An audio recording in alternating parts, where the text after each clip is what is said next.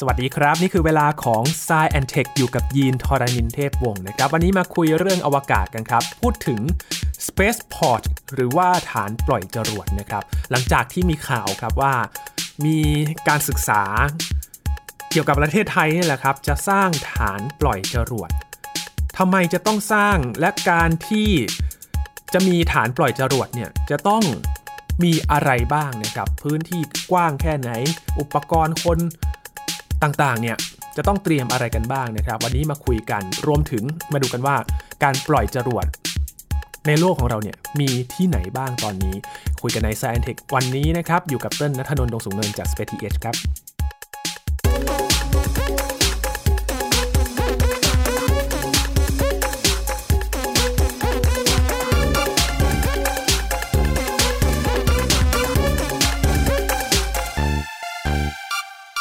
ไม่นานมานี้นะครับมีข่าวการลงนามความร่วมมือก็ว่าได้นะครับในการศึกษาในไทยเนี่ยแหละครับ เตรียมที่จะสร้างฐานปล่อยจรวดหรือว่า Spaceport นะครับเรื่องนี้ถ้าพูดถึงฐานปล่อยจรวดเนี่ยถือว่าเป็นเรื่องใหญ่เหมือนกันนะครับ เพราะว่าการจะมีฐานปล่อยจรวดเนี่ยมันมีหลายปัจจัยด้วยกันกว่าจะสร้างได้ ก็ต้องมี พื้นที่ที่ใหญ่พอสมควร หรือว่าการจะต้องหาบุคลากรหาทีมงานเข้ามาบริหารจัดการด้วยนะครับ กว่าจะไปถึงจุดนั้นเนี่ยมันต้องผ่านอะไรมาบ้างต้องศึกษาอะไรกันก่อนนะครับ วันนี้มาดูฐานปล่อยจรวดในโลกของเราที่มีก่อนนี้นะครับว่า ตอนนี้มีที่ไหนบ้างเขามีปัจจัยอะไรในการสร้างฐานปล่อยจรวดบ้างนะครับ อยู่กับเติ้ลนัทนนท์ดงสูงเนินบรรณาธิการบริหารจาก Space TS แล้วครับ สวัสดีครับเติ้ลครับ สวัสดีครับ จริง ๆ พี่จำได้ว่าตอนคุยกับเติ้ลตอนก่อนๆเติ้ลบอกว่าจริง ๆ บ้านเราเนี่ยไม่จำเป็นต้องมีฐานปล่อยจรวดก็ได้เนาะครับ เราไปพึ่งพาในพื้นที่อื่น ๆได้ อืซึ่งเราก็ไม่แน่ใจนะว่า การที่จะมีฐานปล่อยจรวดเนี่ยเขามีแนวทางแนวคิดยังไง แต่ว่ามาดูจุดเริ่มต้นก่อนว่า การจะมีฐานปล่อยจรวดหรือว่า Spaceport เนี่ยมันต้องมีอะไรบ้างครับเดินย้อนไปที่แรก ๆ คือที่ไหนฮะโห ต้องบอกว่าประวัติศาสตร์การปล่อยจรวดเนี่ย มันมาพร้อมกับสงครามโลกครั้งที่สองนะครับ เพราะว่าอย่างที่เราทราบกันดีแหละ ว่าการปล่อยจรวดเมื่อก่อนเนี่ยหนึ่งคือมันเป็นงานอดิเรกนะครับ แล้วก็จรวดในยุคแรกๆเนี่ยจรวดของโรเบิร์ตกัดดาดที่ถูกพัฒนาขึ้นมาในช่วงประมาณปี 1900 ต้นๆเนี้ยมันมีขนาดเล็กมาก ถ้าพูดง่ายๆก็คือจะปล่อยที่ไหนก็ได้ ปล่อยกลางทุ่งนา ปล่อยริมทะเลคือปล่อยยังไงก็ได้อารมณ์แบบบ้างไฟอย่างเงี้ยหรอถูกต้องมันคือบ้างไฟฮะมันคือปล่อยที่ไหนก็ได้ที่จะไม่เป็นอันตรายกับคน ทีนี้พอมาถึงในยุคของสงครามโลกครั้งที่2เนี่ยจรวดมันมีขนาดใหญ่ขึ้นนะครับ แม้ว่าจรวดมันจะมีขนาดใหญ่ขึ้นก็ตามเนี่ย การปล่อยเนี่ยมันก็จะยังเป็นการปล่อยที่ไหนก็ได้อยู่ เพราะตอนนั้นมันเป็นในช่วงสงครามมันอาจจะถูกปล่อยผ่านรถยิงจรวดนะครับ น่าจะเคยเห็นกันเนาะถ้าใครที่ติดตามพวกภาพถ่ายในสงครามโลกครั้งที่ 2 ก็จะมีลักษณะเป็นเหมือนรถบรรทุกอะและข้างบนเขาก็จะติดตั้งเป็นจรวดเอาไว้ แล้วเวลาปล่อยก็จะยิงจากรถบรรทุกนะครับ หรือว่าจะปล่อยจากฐานปล่อยที่ไม่ได้มีขนาดใหญ่มากนะครับ มาถึงในอีกยุคหนึ่งที่เป็นยุคหลังสงครามจบเนี่ยจรวดมันมีขนาดใหญ่ขึ้นนะครับ ดังนั้นการปล่อยเนี่ยมันจะมีลักษณะที่ต้องใช้พื้นที่มากขึ้นและ อาจจะต้องมีสิ่งที่เรียกว่าเป็น launch facility ซึ่ง launch facility เนี่ยในยุคนั้นเนี่ยมันจะเป็นในลักษณะของไซโลใต้ดินนะครับถามว่าทำไมต้องอยู่ใต้ดิน เพราะว่าต้องการที่ไม่ให้ศัตรูเรารู้อะสมมุติว่ารัสเซียนะครับหรือสหภาพโซเวียตในตอนนั้นเนี่ยต้องการที่จะมีฐานปล่อยจรวดเนี่ย เขาก็จะเอาไปซ่อนเอาไว้ใต้ดิน แล้วข้างบนก็จะเป็นเป็นพื้นปิดเอาไว้นะครับ จะปล่อยทีหนึ่งก็ค่อยเปิดตัวไซโลออก แล้วก็ยิงจรวดขึ้นมาจากใต้ดิน ที่ต้องทำแบบนี้เนี่ยเพราะว่าเขาไม่ต้องการให้สหรัฐอเมริกาเนี่ยบินเครื่องบินสอดแนมมาแล้วเห็นว่าอุ้ยตรงนี้เป็นฐานปล่อยจรวดนี่นาหรือว่าเครื่องบินทิ้งระเบิดเนาะถ้าเห็นว่าอุ้ยตรงนี้เป็นฐานปล่อยจรวดเนี่ยก็อาจจะถูกโจมตีได้นะครับดังนั้นเนี่ย แนวคิดเรื่องของการปล่อยจรวดที่เป็นหลักเป็นแหล่งเนี่ยมันมาจากยุคของขีปนาวุธนี่แหละนะครับซึ่งการปล่อยขีปนาวุธเนี่ยนะฮะมันก็ยิ่งมีขนาดใหญ่ขึ้นมาเรื่อยๆ ตามยุคสมัยนะครับมาในช่วงประมาณปี 1950เนี่ยอันเนี้ยเรียกได้ว่าเป็นยุคที่มีพัฒนาการด้านการปล่อยจรวดที่สำคัญมากๆ ก็คือจรวดเนี่ยไม่ได้ถูกมองว่าเป็นอาวุธอีกต่อไปแล้ว แต่ว่าใช้ในการส่งดาวเทียมส่งยานอวกาศได้ ดังนั้นการทำฐานปล่อยเนี่ยพูดตรงๆก็คือมันไม่จำเป็นที่จะต้องหลบๆซ่อนๆแหละนะครับก็คือตั้งเป็นฐานไปเลยนะครับ แล้วถ้ามีเครื่องบินของศัตรูมาสอดแนมก็ไม่เป็นไรอะ่ะก็เห็นแล้วจะทำยังไงได้เออะ่ะอนะครับมันเป็นสงครามเย็นด้วยอะพี่ยินมันครับไม่มีใครกล้าไปโจมตีอะอืมดังนั้นมีหลายครั้งนะฮะที่เครื่องบินสอดแนมของสหรัฐอเมริกา เครื่องบิน U2 ในตอนนั้นเนี่ยบินผ่านฐานปล่อยของสหภาพโซเวียต แล้วก็ถ่ายภาพมาเห็นชัดเจนเลยว่าเป็นฐานปล่อยนะครับ แต่ว่าทางสหรัฐก็ไม่ได้ทำอะไรนะครับฐานปล่อยที่ว่าเนี่ยนะฮะเป็นฐานที่เรียกได้ว่าเป็นจุดแรกเริ่มของการทำโครงการอวกาศนะครับ ฐานปล่อยนั้นก็คือ Baikonur Cosmodromeอ่า ได้ยินบ่อยนะ ใช่ครับ Baikonur Cosmodrome เนี่ยเป็นฐานปล่อยที่ถูกใช้งานมาจนถึงปัจจุบันนะครับครับปัจจุบันเนี่ยตั้งอยู่ในประเทศคาซัคสถานนะครับที่ตั้งอยู่ในคาซัคสถาน เพราะว่าเมื่อก่อนเนี่ยเขาเป็นส่วนหนึ่งของสหภาพโซเวียตนะครับแล้วก็ในปัจจุบันเนี่ยทางรัสเซียก็ยังต้องจ่ายเงินอุดหนุนให้กับรัฐบาลคาซัคสถาน เพื่อเช่าพื้นที่ในการปล่อยจรวดอยู่ครับนะครับในขณะที่สหรัฐอเมริกานะครับในตอนนั้นในยุคเดียวกันประมาณปี 1950 กว่ากว่าๆ ก็มีโครงการที่จะทำจรวดเหมือนกันนะครับ ในตอนนั้นเนี่ยสหรัฐอเมริกาได้เปรียบ เพราะว่าเขามีพื้นที่ที่กว้างใหญ่นะฮะจริงๆเนี่ยรัสเซียก็มีพื้นที่ที่กว้างใหญ่ จริง ๆ กว้างกว่าสหรัฐอีก แต่ว่าการเดินทางไปยังพื้นที่ห่างไกลเนี่ยมันยากลำบากเหลือเกินอ๋อโดยเฉพาะในช่วงกลางประเทศที่เป็นเอ่อทุ่งหญ้าที่ราบน้ำแข็งไซบีเรียใช่ครับเป็นไซบีเรียเนี่ยคือคงไม่มีใครอยากจะไปตั้งฐานปล่อยตรงนั้น เพราะมันเดินทางยากเนาะอืม แต่สหรัฐอเมริกาเนี่ยนะฮะตอนนั้นเนี่ยเมืองในอเมริกาค่อนข้างเจริญแล้วครับไม่ว่าจะเป็นเอ่อรัฐต่างๆ เริ่มกระจายกันอยู่ออกไปทั้งฝั่งตะวันออกและตะวันตก ดังนั้นเนี่ยสหรัฐอเมริกาเขาจะมีสถานที่ที่ใช้ในการทดสอบจรวดเนี่ยอยู่ในบริเวณทะเลทรายที่มันไม่ได้ห่างไกลจากตัวเมืองมากนะครับ เช่นในมลรัฐเนวาดา แอเรีย51อะไรเงี้ยที่เราจะชอบพูดกันนะครับต่างดาวถูกต้องว่ามีมนุษย์ต่างดาวนะครับ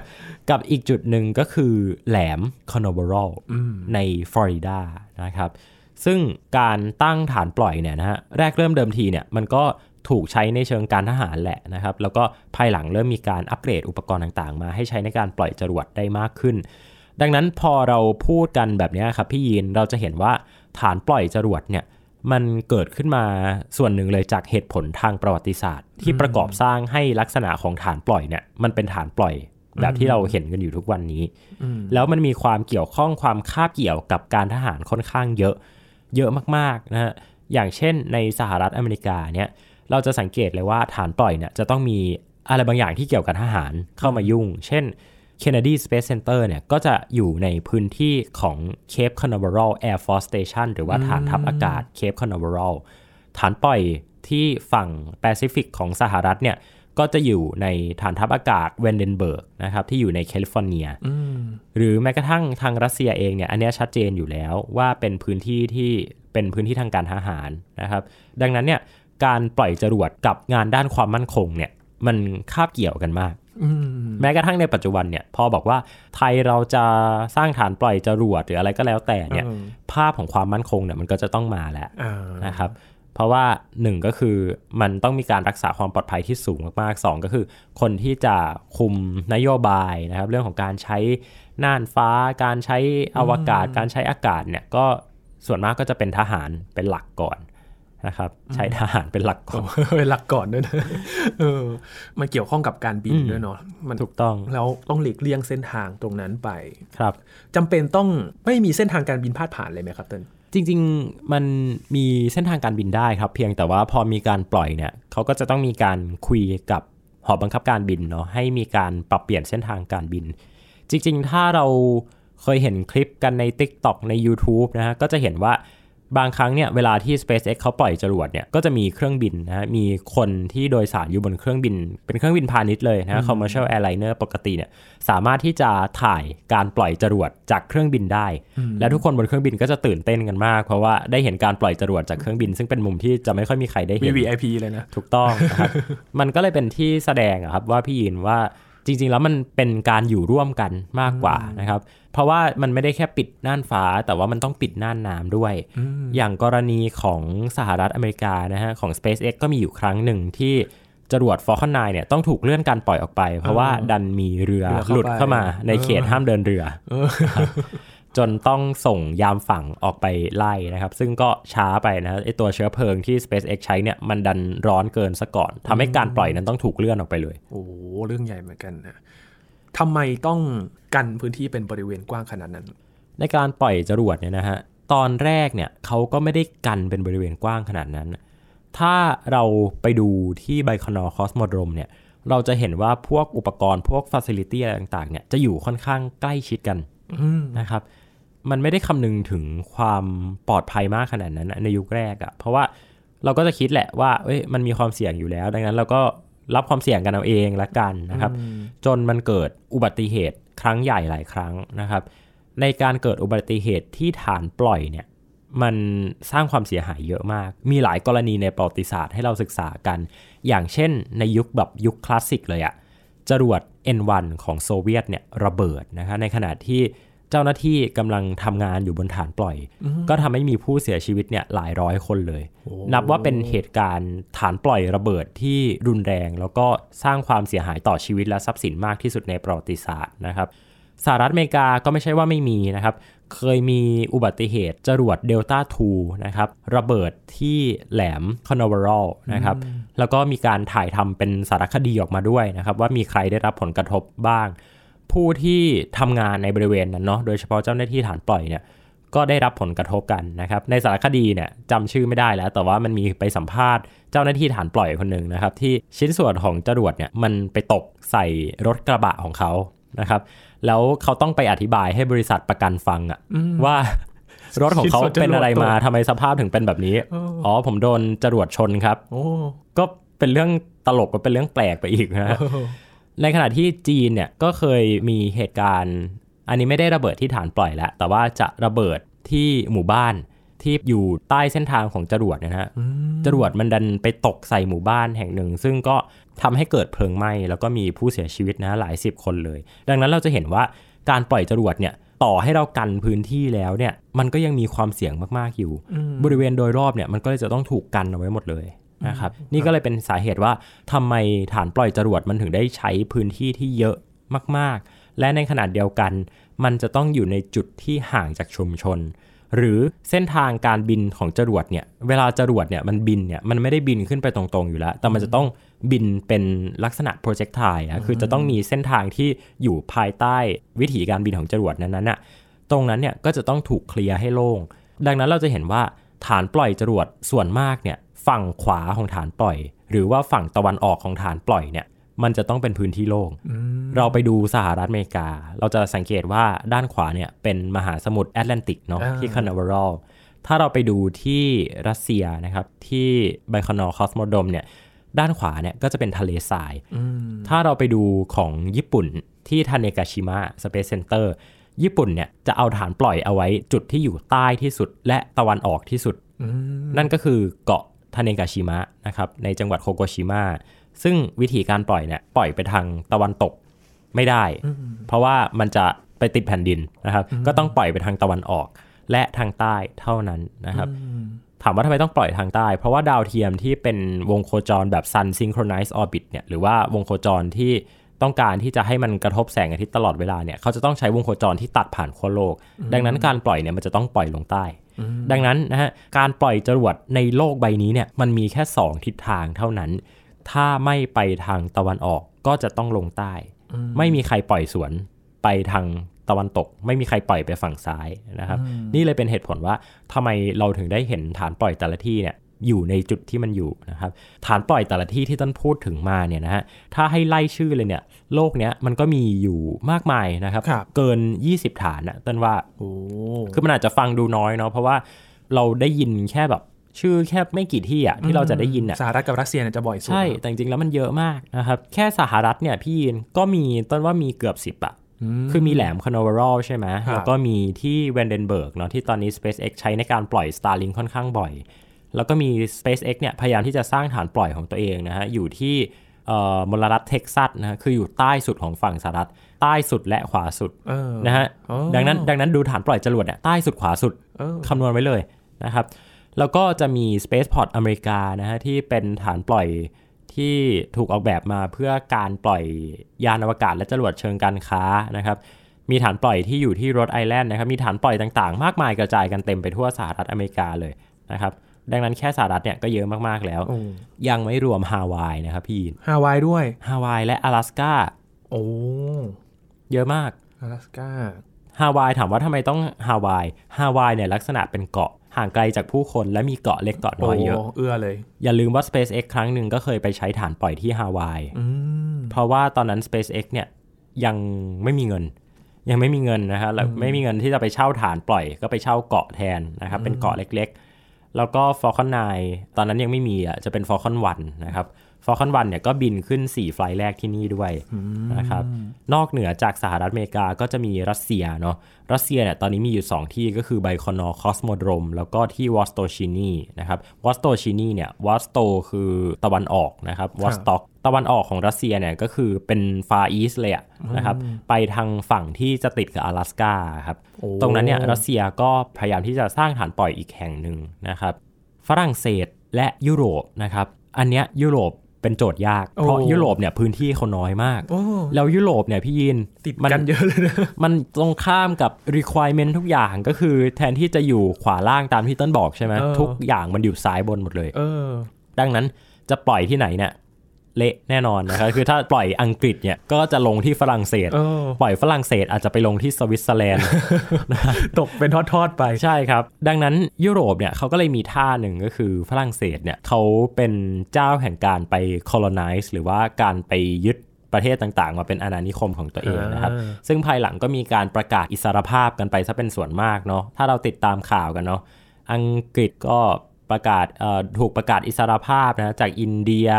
นะครับประเทศเพื่อนบ้านของเรานะครับเมียนมากัมพูชาต่างๆเนี่ยเคยล้วนแต่เคยเป็นเมืองขึ้นเท่านั้นนะครับฝรั่งเศสเขามีเมืองขึ้นอีกแห่งหนึ่งนะฮะที่อยู่ที่ดินแดนที่ชื่อว่าเกียนาอ่าเกียนาเนี่ยอยู่ในอเมริกาใต้นะครับซึ่งพอดีเลยอเมริกาใต้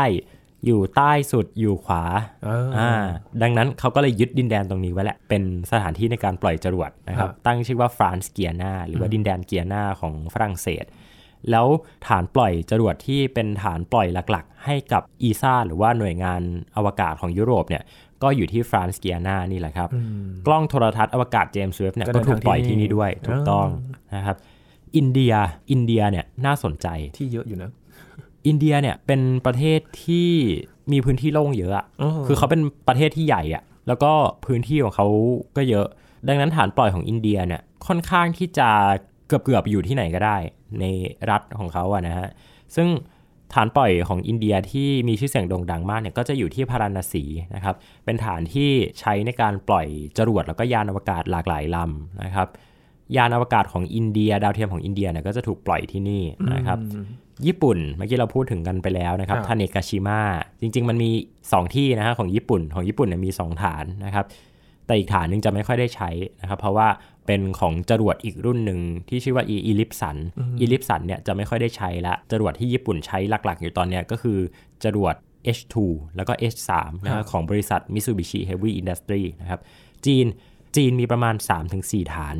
ฐานที่ใช้บ่อยที่สุดจะอยู่บนเกาะ ไหหนานหรือว่าไหหลำนะครับซึ่งเป็นจุดที่เรียกได้ว่าเป็นจุดยุทธศาสตร์ด้านการปล่อยจรวดของจีน เพราะว่าถ้าเราไปดูแผนที่เนี่ยไหหนานเนี่ยคืออยู่ล่างสุดขวาสุด เป็นไข่อ่าของแม่ไก่ ใช่เขาเปรียบจีนเป็นแม่ไก่เนาะแล้วก็เออไอ้เกาะเป็นไข่ตัวนั้นเป็นไข่ ไม่รู้นะว่าเขาเปรียบแบบนี้ ต้องไปฟังรายการมองจีนมุมใหม่นะ ก็จีนมีฐานปล่อยหลายฐานนะครับ มันจะมีฐานที่ชอบสร้างปัญหาอยู่ฐานหนึ่งนะครับ อยู่ทางตอนกลางของจีน ฐานที่ชอบสร้างปัญหาอย่างที่ว่าเนี่ยก็คือปล่อยจรวดไปแล้วมันจะชอบตกลงมาใส่หมู่ฝั่งบ้านใต้ใช่ตกใส่หมู่บ้าน บางทีก็มาลงแถวอุบลนะแถวลุ่มแม่น้ำโขงของเราโอ้นะครับ ทีเนี้ยนอกจากจีนแล้วเนี่ยมันก็ยังมีฐานลักษณะแบบเนี้ยอยู่เต็มทั่วโลกไปหมดเลยนะครับ ฝั่งของรัสเซียชาติที่เป็นอดีตสหภาพโซเวียตเนี่ย ก็มีฐานที่เป็นเมื่อก่อนเขาเป็นไซโลในการปล่อยขีปนาวุธข้ามทวีปอยู่ ดังนั้นฐานปล่อยเนี่ยมันไม่ได้มีแค่ประเทศมหาอำนาจมันมีทั่วโลก แต่ว่าแต่ละที่อะครับพี่ยินอย่างที่ต้นบอกว่ามันมีเหตุผลทางประวัติศาสตร์ของมัน ว่าเอ้ยทำไมมันถึงได้ไปอยู่ตรงนั้น แล้วประเทศเนี่ยเขามีวิธีการใช้ประโยชน์จากตรงนั้นยังไงบ้าง อืมคือเหมือนเป็นการอัปเกรดการใช้งานใหม่อะครับเนาะ จากเรื่องของความมั่นคงก็จะเป็นเรื่องของวิทยาการการศึกษาต่างๆละครับเอามาใช้ในทางนี้กันมากขึ้นนะครับ นอกจากพื้นที่กว้างๆในการปล่อยจรวดแล้ว Spaceport เนี่ยมันต้องมีอะไรที่จะต้องทำงานกับฐานปล่อยบ้าง ต้องบอกว่าการเคลื่อนย้ายจรวดเนี่ยเป็นโจทย์ยากนะครับคืออาคารประกอบจรวดเนี่ยเนื้อหนึ่งคือต้องมีอาคารประกอบจรวดนะครับในการที่จะเอาจรวดแล้วก็ดาวเทียมมาประกอบร่างกัน ทีนี้เนี่ยอาคารประกอบจรวดมันก็จะไปอยู่ติดกับไอตัวฐานปล่อยอะที่เป็น launch pad อะไม่ได้ พอไปติดกันไม่ได้เนี่ยหมายความว่า transportation ระหว่างตัวโรงประกอบจรวดกับฐานปล่อยเนี่ยมันต้องมีสหรัฐอเมริกาเนี่ยเขาจะใช้เอ่อเป็นรถขนาดใหญ่อะเป็นเป็นคือใหญ่มาก ๆ จริง ๆ นะ ในการแบกเอาตัวจรวดนะฮะ แล้วก็ค่อย ๆ คลานไป เขาจะเรียกว่า crawler หรือว่าการคลานเนาะ crawl ล้อคืมันกาเหมือนคลารถถังเหมือนกันนะ ใช่มันเหมือนรถถังที่ใหญ่มาก ๆอะ่ะ แล้วก็เคลื่อนที่ไปนะครับด้วยความเร็วช้ามากๆ จริงมีคลิปใน YouTube ที่ไปสัมภาษณ์คนขับไอ้รถคันเนี้ยนะฮะโอ้เขาก็บอกว่า เขาไม่เคยขับรถที่ช้าขนาดนี้มาก่อนไม่ทันใจ ใช่ มันต้องค่อย ๆ คลานไปนะครับ ในขณะที่รัสเซียเนี่ยจะใช้รถไฟในการขนโอ้เออนะครับก็คือเอารถไฟเนี่ยแล้วก็เอาจรวดเนี่ยขึ้นบริเวณส่วนบรรทุกกันนะฮะแล้วก็ลากไปยังฐานปล่อยนะครับ แต่รัสเซียเนี่ยพอเขาใช้รถไฟเนี่ย เขาจะต้องนอนจรวดไปนะครับ แต่สหรัฐอเมริกาเนี่ยเขาจะตั้งไป ญี่ปุ่นก็จะตั้งไปอินเดียจะตั้งไปนะครับ มีรัสเซียเท่านั้นแหละที่ใช้วิธีการนอนมาใช้รถไฟนะครับคลาสสิกมากเออนอกจากการเคลื่อนย้ายแล้วเนี่ย ก็จะต้องมีโซนที่เป็นโซนฟูเอลหรือว่าโซนเชื้อเพลิงครับนะครับ อันนี้ก็จะใช้หลักการเดียวกับสนามบินเนาะ สนามบินจะต้องมีคลังน้ำมันนะครับ ถ้าเราวิ่งรถ บนดอนเมืองโทเวย์เนาะด้านขวาของเราก็จะเป็นดอนเมือง ด้านซ้ายของเราเราจะเห็นเป็นคลังน้ำมันนะครับสนามบินสุวรรณภูมิคลังน้ำมันเขาจะอยู่ไปทางตะวันออกนิดหนึ่งนะครับอีกฝั่งหนึ่งของรันเวย์ศูนย์หนึ่งเนาะศูนย์หนึ่งด้านด้านขวานะครับถูกออกแบบให้เอ่อใช้ในการเติมเชื้อเพลิงให้กับจรวดนะครับ แล้วก็นอกจากเชื้อเพลิงแล้วเนี่ยก็จะต้องมีถังที่เอาไว้บรรจุพวก แก๊สที่มีความดันสูง เช่นออกซิเจนเหลว หรือว่าแก๊สไฮโดรเจนเหลวนะที่ใช้ในระบบขับเคลื่อนของจรวดด้วยครับแล้วก็นอกจากนี้ก็จะย่องต้องมีตัวอาคารที่ใช้ในการควบคุมการปล่อยนะฮะหรือว่า launch control center นะครับ นอกจากนั้นเนี่ยยังต้องมีพื้นที่อันเนี้ยเริ่มสนุกแหละคือต้องมีที่พักอ่า เพราะว่าเวลาที่เขาปล่อยจรวดกันนะพี่ยินเขาต้องไปสแตนบายกันเป็นวันๆเนาะบางทีมีเลื่อนการปล่อยอะไรต่างไปเช็คต่างๆอีกๆดังนั้นมันมันจะต้องไม่อยู่กลางแบบกลางทะเลทรายหรืออะไรที่มันไม่มีอะไรเลยอะเออไม่อย่างนั้นทุกคนก็จะต้องเดินทางกันยากลำบากใช่ไหมครับ ดังนั้นเนี่ยมันมันก็เลยเป็นโจทย์ยากว่าเอ้ยเราจะเลือกพื้นที่มาทำฐานปล่อยสักพื้นที่หนึ่งเนี่ยมันมันมีโจทย์ให้เราคิดมากมายเต็มไปหมดนะครับ แล้วก็อันนี้อาจจะ อาจจะฟังดูไม่ค่อยสำคัญเท่าไหร่เนาะแต่ว่ายิ่งอยู่ใกล้แหล่งน้ำก็จะยิ่งดี เพราะอะไร เพราะว่าในการปล่อยจรวดเนี่ยพี่ยินมันจะต้องมีการใช้น้ำเยอะ โดยเฉพาะการเอาน้ำเนี่ยมาเอ่อใช้ในการปล่อยบนฐานปล่อยเพื่อลดเสียงลดอะคูสติกที่เกิดจากการปล่อยอ๋อนะเราจะสังเกตว่าเวลาที่มีการปล่อยจรวดเนี่ยเขาจะต้องปล่อยน้ำจำนวนมหาศาลเลยเข้ามานะครับ ซึ่งถ้ามันอยู่ใกล้แหล่งน้ำมันก็ดีไง กับอีกอย่างหนึ่งก็คือถ้ามีเหตุฉุกเฉินอะไรต่างๆ การอยู่ใกล้แหล่งน้ำเนี่ยนะครับก็จะช่วยให้เราสามารถเอาน้ำมาใช้ในกรณีต่างๆ ได้ โดยเฉพาะพวกระบบหล่อเย็น อันนี้จะเป็นเหตุผลเดียวกับว่าทำไมพวกโรงไฟฟ้านิวเคลียร์เนี่ยเขาจะชอบไปตั้งใกล้แหล่งน้ำเพราะว่าเขาดูดน้ำมาใช้ในระบบหล่อเย็นโอ้นะครับ หรือว่าใช้น้ำในการมาต้มอะไรต่างๆ ซึ่งมันอาจจะเป็นเหตุผลที่ ไม่ได้เป็นเหตุผลหลักอะแต่ว่าถ้าถ้าอยู่ใกล้ก็ดีก็ดีเลยนะครับ แล้วก็เรื่องอุณหภูมิเนี่ยสำคัญ เพราะว่าสภาพอากาศที่เย็นเกินไปก็ไม่ดี ร้อนเกินไปก็ไม่ดี ฝนตกเกินไปก็ไม่ดี แห้งเกินไปก็ไม่ดีก็เป็นคือคือเรื่องมากมากๆเลยอะการจะมีฐานปล่อยฐานหนึ่งได้เนี่ยนะครับไอะอย่างของไทยเราเนี้ยที่บอกว่ามีความพยายามเนาะอืมบอกว่าโอเคภาคใต้ภาคใต้ดูเหมือนจะดี แต่เจอฝนตกทุกวันอย่างเงี้ยก็ไม่ไหวนะพี่ โอ้ถ้าอยู่อย่างระนองเนี่ยเขาเรียกฝนใช่ไหมแปดแดดสี่อะฝนใช่ตกเยอะมากเลยนะ ใช่ ดังนั้นมันไม่ใช่แค่เป็นพื้นที่ทางภูมิศาสตร์แล้วได้อะมันมันต้องดูทุกอย่างทุกเหตุผลประกอบกัน การเดินทางอะไรทุกอย่างทุกสิ่งอย่างเลย อืมนึกถึงภาพการปล่อยจรวดแล้วพ่นน้ำเนี่ยเอาครับน้ำมา ภาพตอนอาร์ทิมิสอะเห็นเห็นชัดมากเลยโอ้ใช่ โอ้คือตอนตอนปล่อยอะ มันจะมีเขาเห็นตรงฐานเนาะข้างล่างก็จะมีน้ำแบบโอ้โหหล่อเย็นเต็มเลยครับนะนี่ก็เห็นได้ชัดว่าเออเขาใช้น้ำทำอะไรนะครับ พี่สงสัยอยู่เรื่องหนึ่ง เจ้าหน้าที่ที่ฐานปล่อยอะครับเติ้ลก่อนจะปล่อยเขาไปอยู่ตรงไหน โหเขากันพื้นที่กันหลายสิบกิโลเมตรเลยนะโอ้คือต้องต้องออกมาหมดนะครับ ให้เหลือแต่นักบินอวกาศที่นั่งอยู่ในจรวดหรือนั่งอยู่ในยานอวกาศโอ้นะครับ เมื่อ 2 วันที่ผ่านมานะครับ เกิดเอ่อเหตุการณ์ว่าจรวดของ SpaceX นะฮะในภารกิจ Crew 6เนี่ยที่จะเดินทางไปยังสถานีอวกาศนานาชาติเนี่ยมันดันมีข้อผิดพลาดด้านตัวระบบจุดจรวดทำให้ต้องมีการโหลดเอาเชื้อเพลิงออกมาทั้งหมดนะครับ แล้วก็พาเอาเจ้าหน้าที่ที่ฐานปล่อยเนี่ยไปช่วยเหลือนักบินอวกาศในการที่จะพาออกมาจากยานอวกาศนะครับ นักบินอวกาศก็ต้องรอนานเลยนะฮะรอนานเป็นชั่วโมงเหมือนกันนะ กว่าจะไปถึงกว่าจะไปถึงนะครับคือการเดินทางเนี่ยมันก็แป๊บเดียวแหละนะครับ คือมันมีรถแหละนะครับ รถเทสลาด้วยเทสลาโมเดล X ด้วยนะฮะเออคือขับไป 10 กว่านาทีก็ถึงแหละ เพียงแต่ว่าพวกระบบต่างๆ ด้านความปลอดภัยเนี่ยมันมันต้องละเอียดมากๆ ต้องเช็คนะให้ดี ดังนั้นต้องต้องมองว่าการมีฐานปล่อยเนี่ยมันมันไม่ได้แค่มีไปฐานไปตั้งแล้วจบอะพวกระบบต่างๆ มันต้องคิดมาเยอะ มาก ๆ ด้านความปลอดภัยจะอพยพยังไงนะครับ การอพยพเนี่ยก็เป็นอีกเรื่องหนึ่งที่สำคัญมาก ๆ ถ้าเกิดว่าไฟมันไหม้จรวดเนี่ยหรือว่าฐานของจรวดเนี่ยไฟมันไหม้หมดแล้วเหลือนักบินอวกาศอยู่ด้านบนตัวจรวดเนี่ยนะครับนักบินอวกาศจะหนีออกมายังไงนะ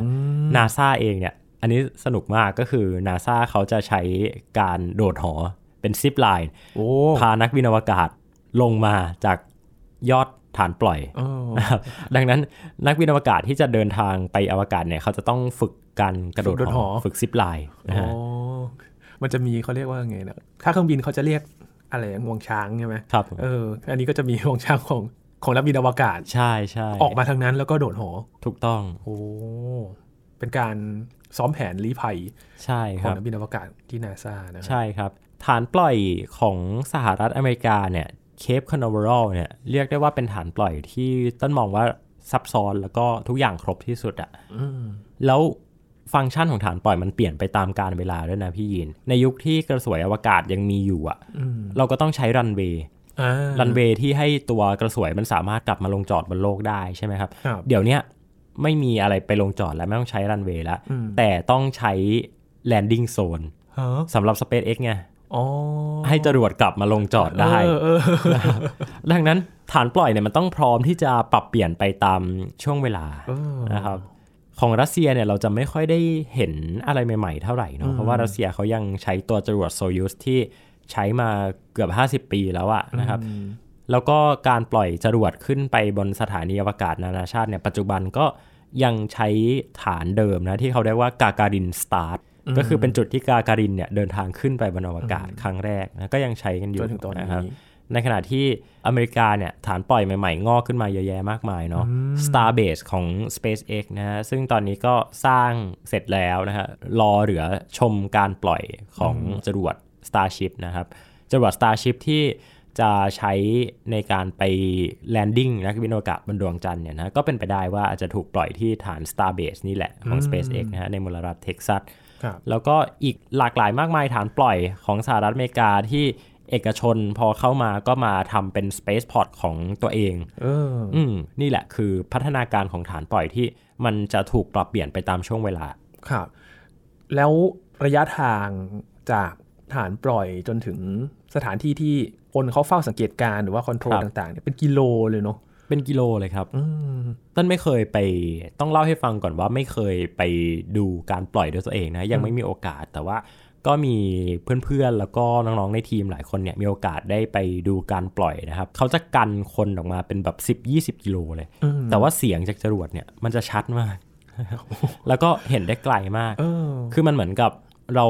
เอ่อเหมือนกับสมมุตินะ มีการปล่อยจรวดที่ชนบุรีแล้วเราเห็นจากพระประแดงอะไรประมาณเนี้ยฮะอืม ก็ตอน SLS ขึ้นไปอะครับคือจากฟ้ามืดเนาะปล่อยตอนกลางคืนเนอะฟ้าสว่างเลยใช่เออเป็นประสบการณ์ที่ยอดเยี่ยมมากนะการได้ดูการปล่อยจรวดเนี่ยโอ้โหน่าทึ่งมากเลยครับอยากไปดูสักครั้งเหมือนกันครับจริงๆถ้ามาดูที่ไทยจากอืมข่าวที่เขากำลังจะทำการศึกษา ว่าจะสร้างฐานปล่อยจรวดกันเนี่ย มองปัจจัยต่างๆ การที่จะสร้างเนี่ยมันมันคุ้มค่าไหมครับเติ้ล ต้องถามว่าไทยเรามีนโยบายด้านอวกาศยังไงอืมอืมคือเราคงไม่สามารถที่จะมีทุกอย่างได้เหมือนกับชาติมหาอำนาจอย่างสหรัฐอเมริกา เราคงไม่สามารถที่จะมีทุกอย่างทำทุกอย่างพร้อมกันได้เหมือนมหาอำนาจอย่างจีน หรือว่ารัสเซีย เพราะว่าเขาทำกันมานานแล้ว และเขามีโจทย์ชัดเจนว่าเขาอยากทำอะไร แต่ว่าประเทศไทยของเราเนี่ยตอนเนี้ยหลายคนก็ ตั้งคำถามกันไปนะฮะว่าเราควรโฟกัสกับอะไร บางคนก็บอกว่าควรเริ่มจากการทำดาวเทียมด้วยตัวเองก่อน